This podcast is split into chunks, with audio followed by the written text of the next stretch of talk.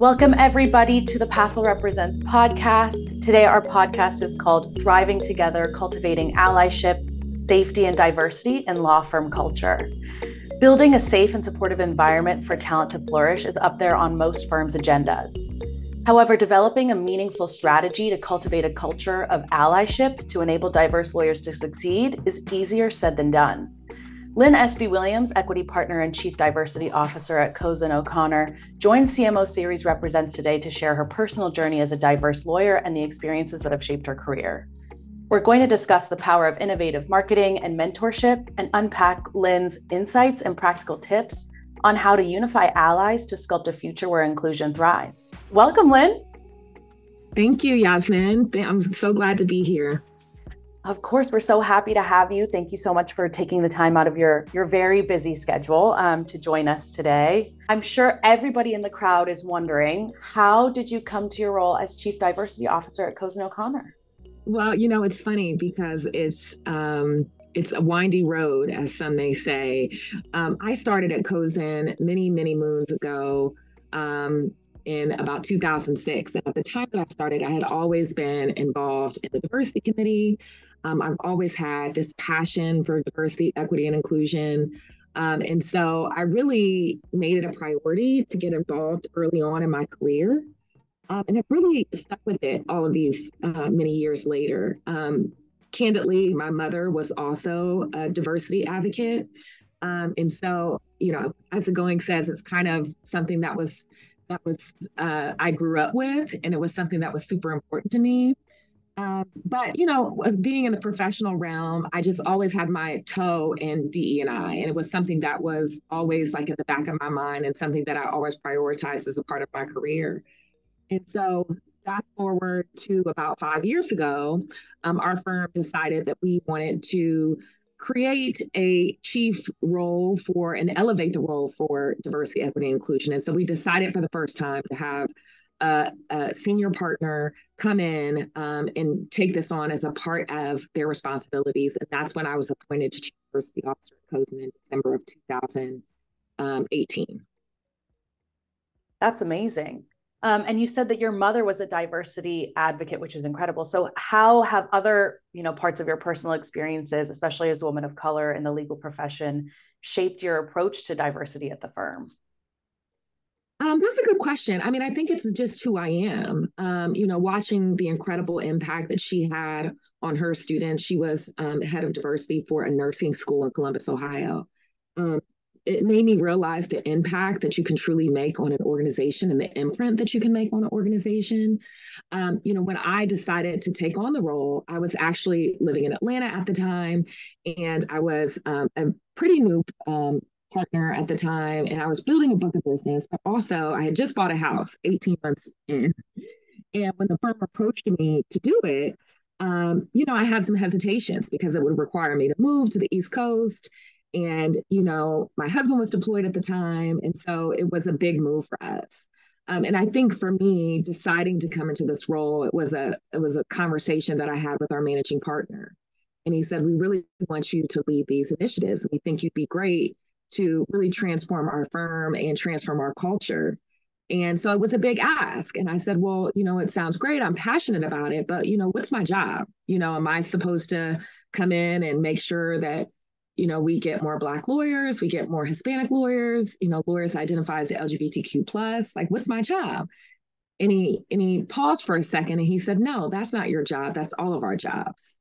So for me, that was a turning point, and that's when it really solidified that this was going to be a great role for me. I'm still able to practice law, which I love, but I also can can also make an impact in the DE and I space.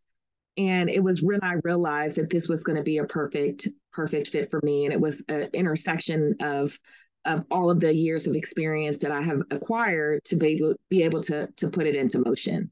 Zen sounds like such a forward thinking firm.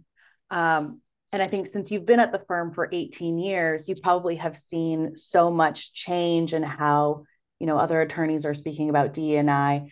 How has the landscape changed in that time for firms, like from a D&I standpoint, and of course, like from your perspective as you know a practicing lawyer?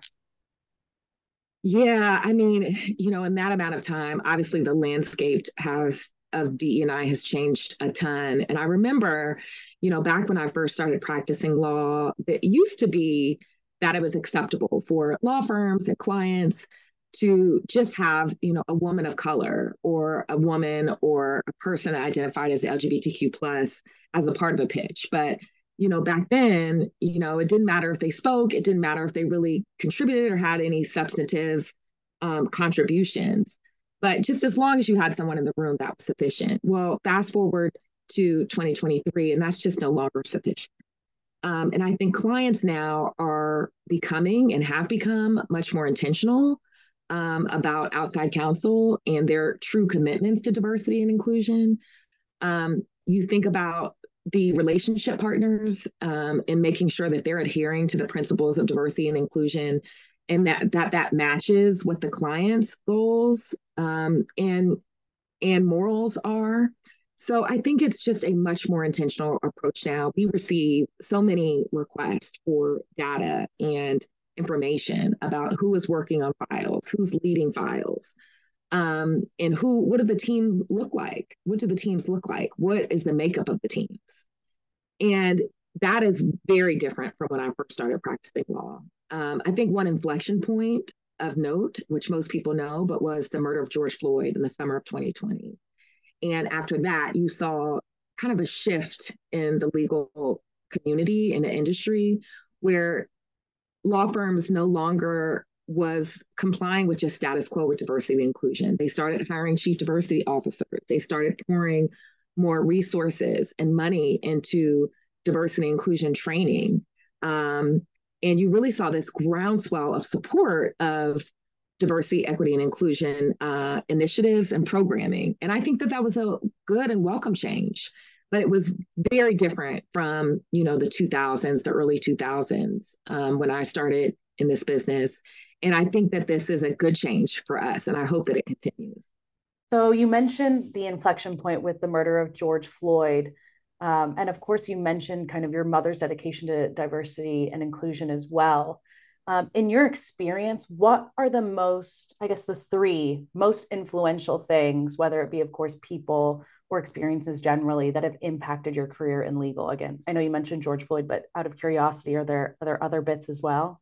Um, yeah, I mean, for me, there are probably three personal things, and it's kind of hard to pick just three things. But um, you know, I would say just personally, my clerkship um, was in Georgia. Right after law school, I clerked for the Georgia Supreme Court, and I had the honor of clerking for the first African American female Chief Justice um, of a state Supreme Court in the United States, and her name was Justice Leah Ward Sears. And that was just such an amazing, amazing experience, not just for me as a woman and a woman of color, but to be clerking for such an outstanding jurist um, um, in that type of environment, but also so early in my career. Um, that was an inflection point for me personally because she was such an influential person in my life at that time. It was my first legal role, um, but it was really my first legal mentor um, with the exception of my father, who had practiced for 50 years. So this was just an, an amazing way for me to kick off my legal career. So I'd have to I had to say that that clerkship was one of the influential things and people and experiences that impacted my career in the industry. The second was my relationship, uh, sponsorship relationship with the managing partner at Cozen O'Connor. Um, and many people have heard the story, but when I started at Cozen, very early on, I reached out to the managing partner. I was in the Atlanta office, he was in our Philadelphia office. And at the time, he may have been like administrative partner, but nonetheless, I reached out and I said, Hey, you know, I'm a young associate in Atlanta. I'm looking for a sponsor and it's your lucky day. Like, would you like to sponsor me? And, you know, in hindsight, he was a bit taken aback because he knew my name but didn't know me well. And he's like, Well, what's it going to cost me? And I said, Oh, well, it's not going to cost you a thing. But, you know, I realized early on that if I wanted to ascend to firm management, if I wanted to get substantive substantive opportunities to get client facing um, matters and to get that experience that I had to reach outside of my office and connect with someone else. And so he agreed to sponsor me. That was 18 years ago. Um, and he's still my sponsor to this day. Um, and that was really an influential person in my life, but also an impact to my career because he made sure I got opportunities. He made sure that I had opportunities to lead committees at our firm. Um, he made sure that he supported me in my bar association when I was a president of a bar association in Georgia. So I'd have to say that that was the second person experience that really shaped my career and changed the trajectory of my career. And then the third thing I would say is fast forward to now, which is serving as chief diversity officer. And for me, this role has really brought me full circle. Um, it's allowing me to marry two loves, practicing law, but also making an impact in my own community and other communities that I feel so passionately about. Um, and it really has come full circle as far as my career. You know, I consider myself a pretty young lawyer, even though I've been doing this a long time. But I feel like this is a good pinnacle for me because I'm able to do all of the things that I care so passionately about. So if I had to only pick those three things, it would probably be the clerkship, um, the sponsorship relationship with the managing partner at my firm, and my current role as Chief Diversity, Equity, Inclusion Officer. Lynn, so you seem very outgoing. Of course, you're like so. I feel like you're such a natural with people. How do you? And this is more for the younger folks on the who are going to be kind of li- listening to this podcast. How did you kind of come up with? I mean, how did you get these opportunities? I mean, to message the managing partner and say, "Hey, I want you to sponsor me." That takes a lot of guts. So, how did you kind of get there to get to that point to do that? You know, that's a good question. I um I don't know. Um, I think at the time, I just, the way that I was raised, I was raised to go after what you want, to be relentless in your pursuit of your dreams, but also your happiness. And I think for me at the time, I was a young lawyer, I was hungry, I was ambitious. I really just wanted to make sure that everything within my power to be able to have a long career at this firm that I that I loved um, was going to happen. And I think I also had in the back of my mind that as a woman and a woman of color, I knew that this wasn't an environment that most of us thrived in. Uh, if you think about the statistics, there's, you know, people of color and women, they don't last at big law firms past seven years. And I didn't want that to be my story. Um, and I knew that in order to not make that story, I had to make those relationships and I had to you know, through grit and hard work and perseverance. Um, I had to put all those things into play to be able to thrive in an environment that has not traditionally been an environment that people like me thrived in. Um, but to that point, you know, as a woman of color in the legal profession, I had to realize that the experience that I had at Cozen with a sponsor and someone who truly cared about my career was the exception. It wasn't the rule. And so for me, I set out to decide that I wanted my experience to be the rule. And in order to do that, I had to make certain changes and recommendations. And I had to get involved on the management level so that I could make sure that there were things put in place so that people like me and others could thrive in this environment. Um, and so that's probably the short answer to your question, but I, I truly don't know what made me call him that day. But I can honestly say that I don't regret it. I love that answer. It's just something that you really can't help but think about is like what what takes you that step further to make those kinds of calls and pick up the phone. Um, so thank you for sharing that. Um, and I think that really feeds into our next question really well, which is what we had kind of spoken about before about you wanting to be remembered as a good lawyer, but an even better firm citizen. Um, I think you're so naturally, and I, of course, I think it comes down to the, the type of person that you are and how you were raised, what you were just talking about. Um, but you also speak about, you know, allyship and creating a safe space, right? And making sure that you're making your experience the rule. Can you tell us more about your approach um, and the training that you've implemented in Cozens, maybe to like help cultivate that environment? Oh, absolutely. So, I mean, I am a huge, huge allyship um, fan and training. And honestly, allyship is so critical to the development of a psychologically safe and inclusive environment. And what does that mean? It just means that without allyship, change is not sustainable. And so, you know, I oftentimes joke and say that my superpower is the opportunity to be able to transform a culture into something that works for everyone. And in order to do that, you have to have allyship. So the, the number one thing that I have heard just in my role as diversity officer at Cozen, but also in other places, is that there's so many people that want to be positive and contribute to diversity and inclusion within their workplace and their environment, but they don't really truly know what to do.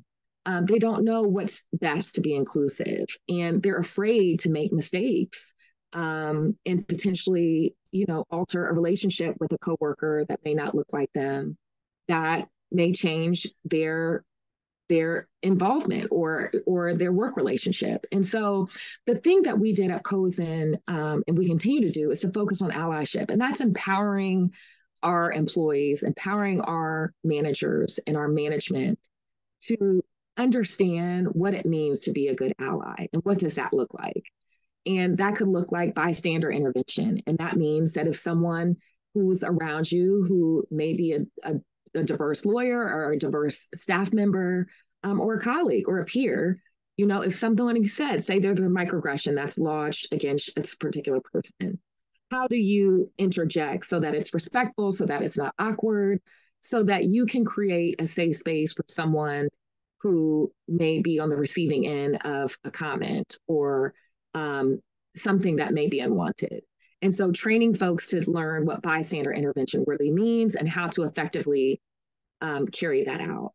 Um, other things that we've done is pronoun usage and providing training on what that means.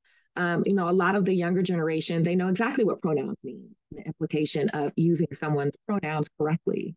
Um, but we had to educate an older generation to let them know why it's so important to get pronouns right when someone is requesting to be addressed in a certain way. So providing that type of training so that individuals know they can be a good ally by simply using someone's correct pronouns and going out of their way to make sure that they get it right. Um, also, encouraging folks in our firm to participate in affinity groups, even if it's not a group that you traditionally uh, may identify with. So at our firm, we have six self self identifying constituencies that make up our six affinity groups. We have Black lawyers, Hispanic lawyers, Asian lawyers, lawyers that identify as LGBTQ plus, lawyers that are differently abled, as well as lawyers that are veterans. We encourage all of our lawyers and our staff have ERGs as well to participate, even if it's an affinity group that you may not um, necessarily identify with. So we have allies in our LGBTQ plus affinity group. We have um, individuals that are a part of our Black lawyers because they supported um, the Black lawyers at our firm. Um, and so, and those are just two examples, but we encourage everyone to participate. And that also creates a culture of inclusiveness, but also psychological safety for all of our employees and our staff. I love how you explain to people too, like you don't you don't have to be a part of this affinity group in order to participate and be an ally. I think people really miss that, right? They think, oh, if I'm, you know, not like a black lawyer, I can't be a part of the black affinity group, right? But everybody can join and like everybody can support one another. Um, so I think that's incredible. And that's something that a lot of, you know, folks in legal can take home with them too, of like, oh yeah, you know, we can all participate um, and support one another. Um, in that same breath, um, you talk a lot about these initiatives and how you're kind of supporting and cultivating this safe space of and psychological safety. Where do you find the role of legal marketing and BD professionals is in all of this? And how can they contribute to driving inclusion to enable diverse talent to thrive? You know, that's a really good question. And, you know, I certainly don't purport to be an expert, you know, in this space, but I know the things that I have seen work, for instance, promoting diverse talent, you know, whether it be making sure that all of your diverse lawyers and your women and the women in your organization are getting submitted for award submissions. There's so many that come out, and that can really bolster a diverse lawyer's um, career or your, your diverse talents career. Thinking about ways to use social media um, social media has been a super powerful tool um, for legal marketing. Um, and also, I've seen it work for business development as well. um, certainly in the personal injury space and other spaces like that. So making sure that um, you are strategizing on the social media front when you want to bolster or give spotlights on diverse talent. Um, press releases, you know, I know, you know, press releases look a lot different now than they did when we first uh, started out in our career, but pushing those out whenever you can. Uh, speaking and writing opportunities. You know, I always tell individuals that are thinking about building business, there's no better way to try to get business than speaking and writing um, and taking every opportunity, even when you don't want to do it, um, and providing that for diverse talent. And those are ways to make them, to help them thrive as well. Um, on the business development front, that's always tricky because I think that that's always such an individualized thing for that particular lawyer or talent. But giving opportunities um, that leads to long-term relationships and voluminous assignments making sure that they're not just in the room, that if it's appropriate and it's an area that they can lead from a substantive perspective, to make sure you're putting that lawyer out there first um, is another opportunity. Or for the lawyers that are coming up and they're in the pipeline, giving them opportunities to pitch and work with lawyers that may not be diverse, but are more senior, where they can get that training and development and being intentional about that. Um, and then the last thing that I would say is financial support, like making sure that the diverse lawyers that are involved in bar associations or trade organizations are able to travel and attend those conferences or lead in those organizations.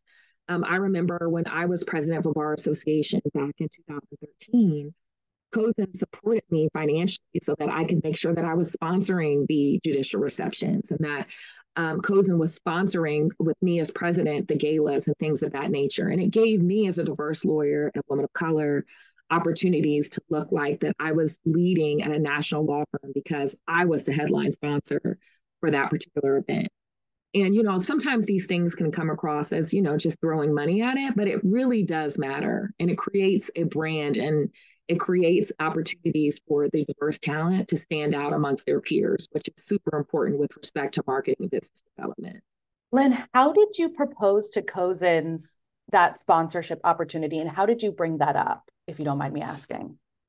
Um, I mean, they knew that I was involved. I had worked my way up um, with the organization. So I've knew several, you know, maybe three years in advance that I was going to put my name as president. And of course, you have a year for president elect. So I was very vocal about my involvement. Um, you know, I wasn't afraid to ask for financial support.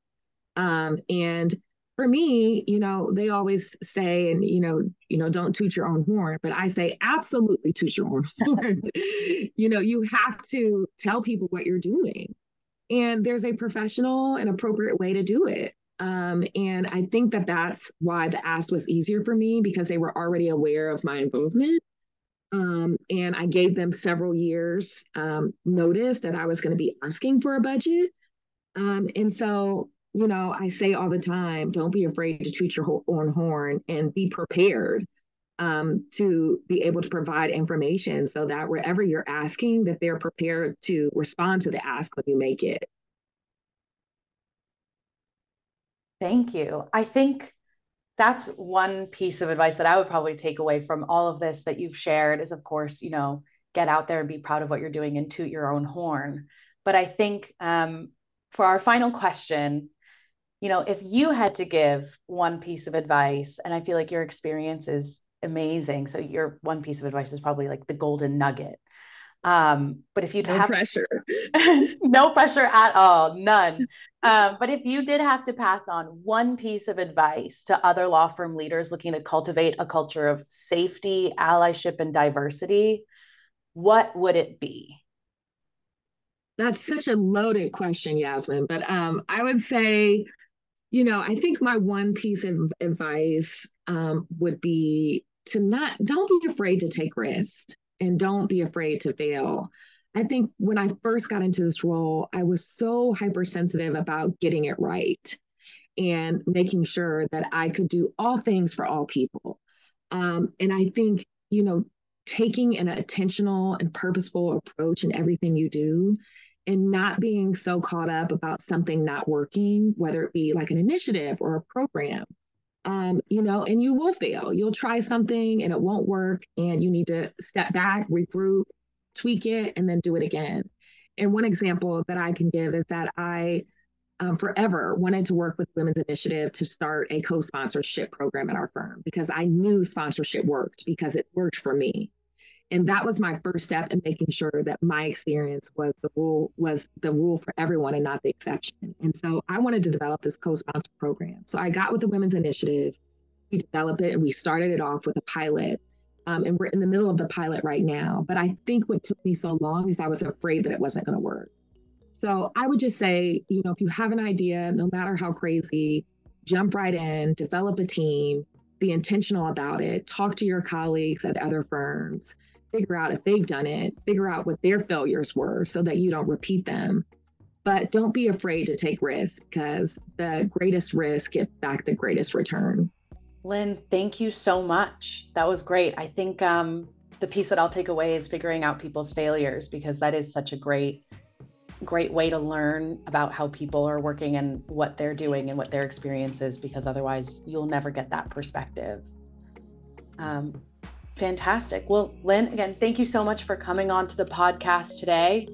Um, to everybody listening, I mean, you have a lot of great takeaways um, from Lynn, so definitely key in. And I won't tell everybody to uh, come knocking on your door to ask for advice, but I mean, that's okay. That's okay. Um, but again, thank you so much for your time, Lynn, and to the folks who are listening, thank you again for joining us here on the Passel Represents podcast. Um, feel free to reach out to us if you guys have any questions or if anybody else wants to invite anybody to join on the podcast. Um, we're just so lucky to be able to speak with people like you, And So thank you so much. Your experience is invaluable. Thank you for having me.